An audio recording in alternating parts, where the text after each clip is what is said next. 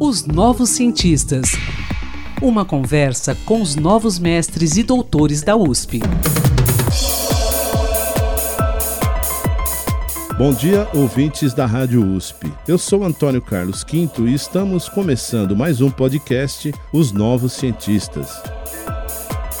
O nosso bate-papo de hoje será com a arquiteta e urbanista Ana Gabriela Akaishi que nos falará sobre a sua tese de doutorado intitulada A Herança Mercantil: Os Entráveis dos Imóveis Ociosos no Centro de São Paulo, que foi defendida na Faculdade de Arquitetura e Urbanismo, a FAO, aqui da USP.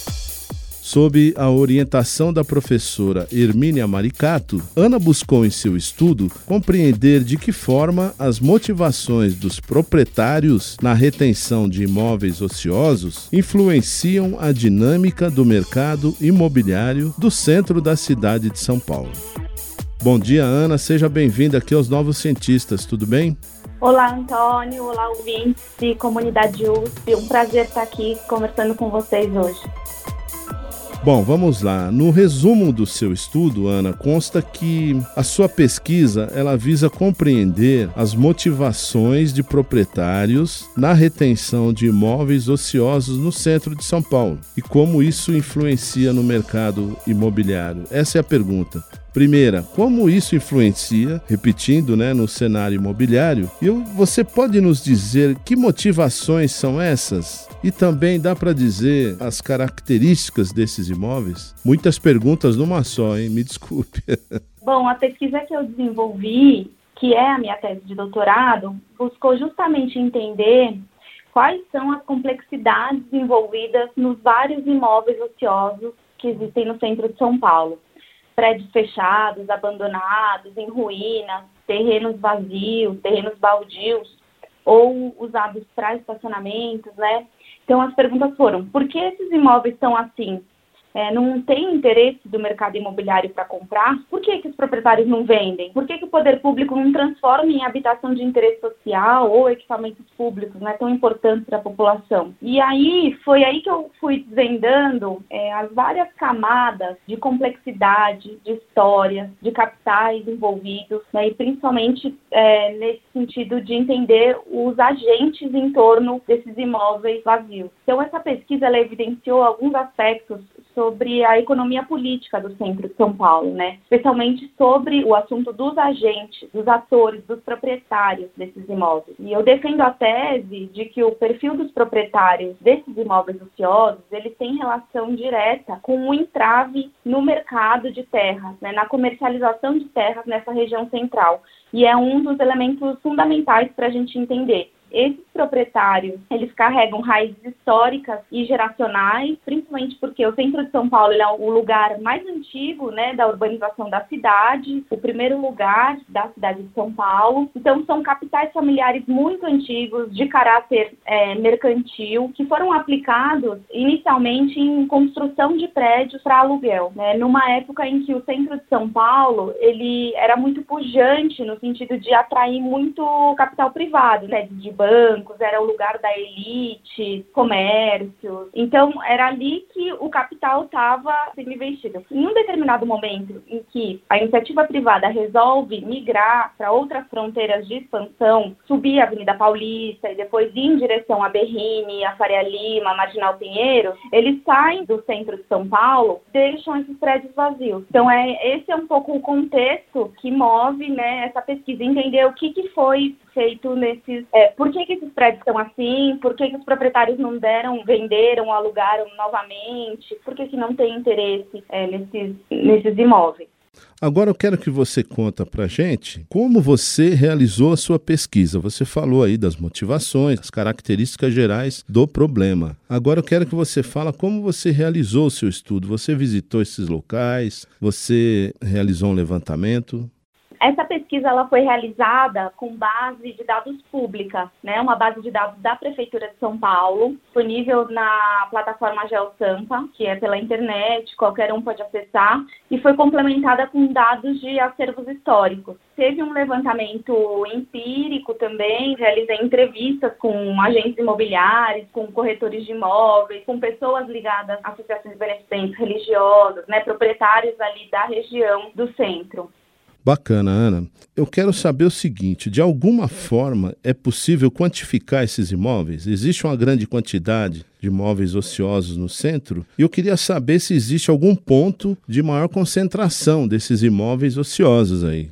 Sim, existe uma grande quantidade de imóveis ociosos, fechados, abandonados no centro. É, qualquer pessoa indo no centro consegue perceber isso. Vários prédios fechados. E isso chama bastante atenção porque denota uma contradição muito grande na cidade de São Paulo. Por quê? São quase 3 milhões de pessoas que moram em aglomerados subnormais, favelas, loteamentos precários, moradias irregulares, principalmente nas periferias da cidade e da metrópole, que tem que se deslocar diariamente, por hora, até o seu local de trabalho, que geralmente é no centro. E, e nessas áreas centrais é a área onde mais concentra empregos, serviços, escolas, hospitais, linhas de metrô e ônibus. Então, a subutilização da terra urbana nesses imóveis ociosos, terrenos ou prédios vazios, num dos lugares com a melhor infraestrutura da cidade, é uma contradição muito grande e expressa essa enorme desigualdade socioespacial que a gente tem na cidade de São Paulo hoje. Sobre a quantificação precisa do número de imóveis ociosos na cidade de São Paulo, especificamente no centro, eu posso dizer que isso é e sempre foi um gargalo, é, não só para pesquisas acadêmicas, mas também para pensar políticas públicas.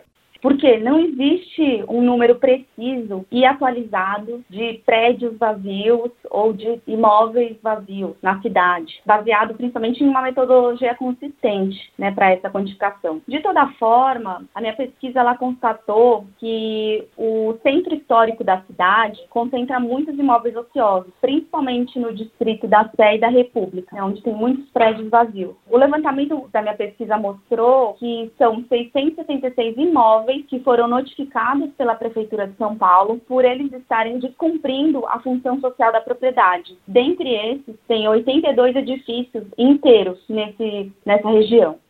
Agora, Ana, me diz uma coisa, você já mais ou menos tocou nesse tema, né? Porque realmente é uma contradição o centro de São Paulo, prédios vazios, e a gente vê atualmente um contexto de muitas pessoas, famílias inteiras morando nas ruas. Esses imóveis, eu presumo, poderiam ajudar na solução desse problema. E também, algo nesse sentido já foi feito pela administração pública ou proprietários desses imóveis?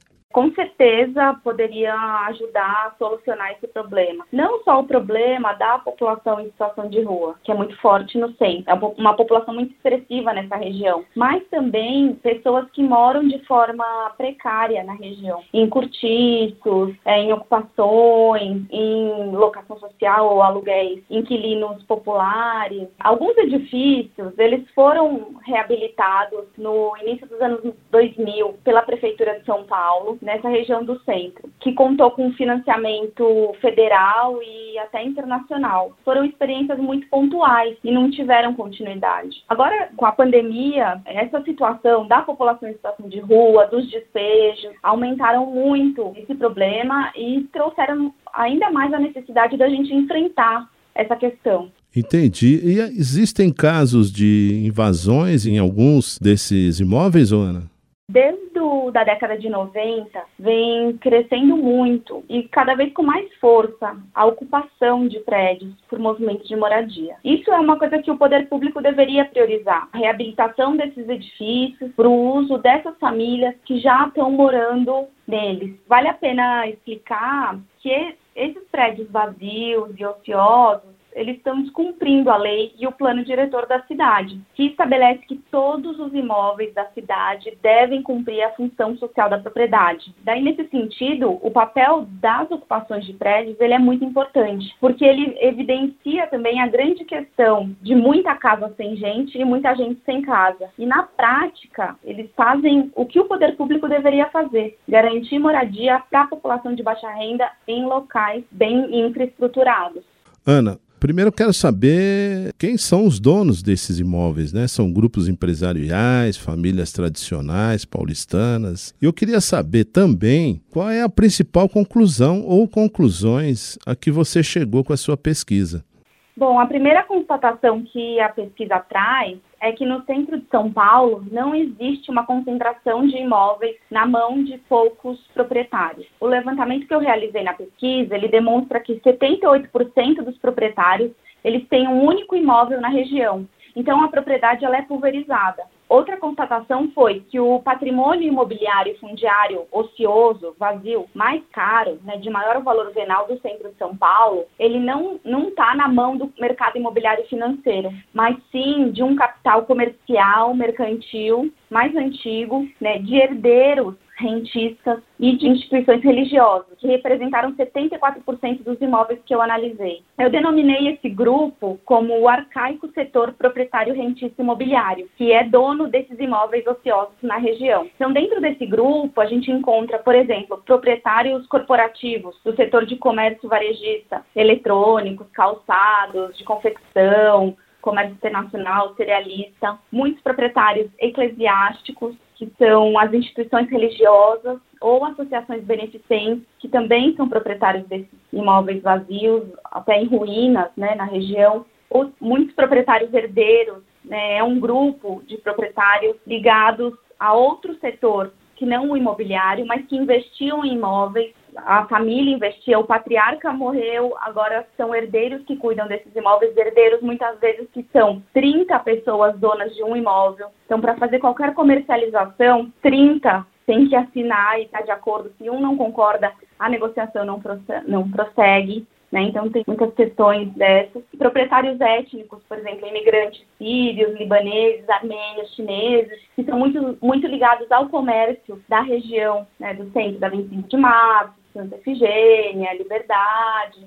E uma questão que é importante dizer, que a minha pesquisa trouxe, é que geralmente existe uma narrativa de que esses proprietários deixam os imóveis vazios por conta da especulação imobiliária. Eles estão esperando o centro se valorizar para vender seu imóvel mais caro. Mas a minha pesquisa ela deixou bem claro que não dá para afirmar que existe um capital imobiliário especulativo em torno desses imóveis vazios, esperando a valorização. Na verdade, existe uma especulação passiva desses ganhos obtidos por herança, ao contrário de uma especulação ativa. Ao mesmo tempo, também não se descarta que esses proprietários eles carreguem expectativas né, de ganhos futuros com eventuais processos de transformação que estão acontecendo já nessa região do centro. Né? Então, eles podem até manter esse patrimônio ocioso esperando uma valorização, mas não de uma forma ativa como uma operação econômica. Quero agradecer pela sua participação aqui nos Novos Cientistas. Parabéns pelo seu estudo.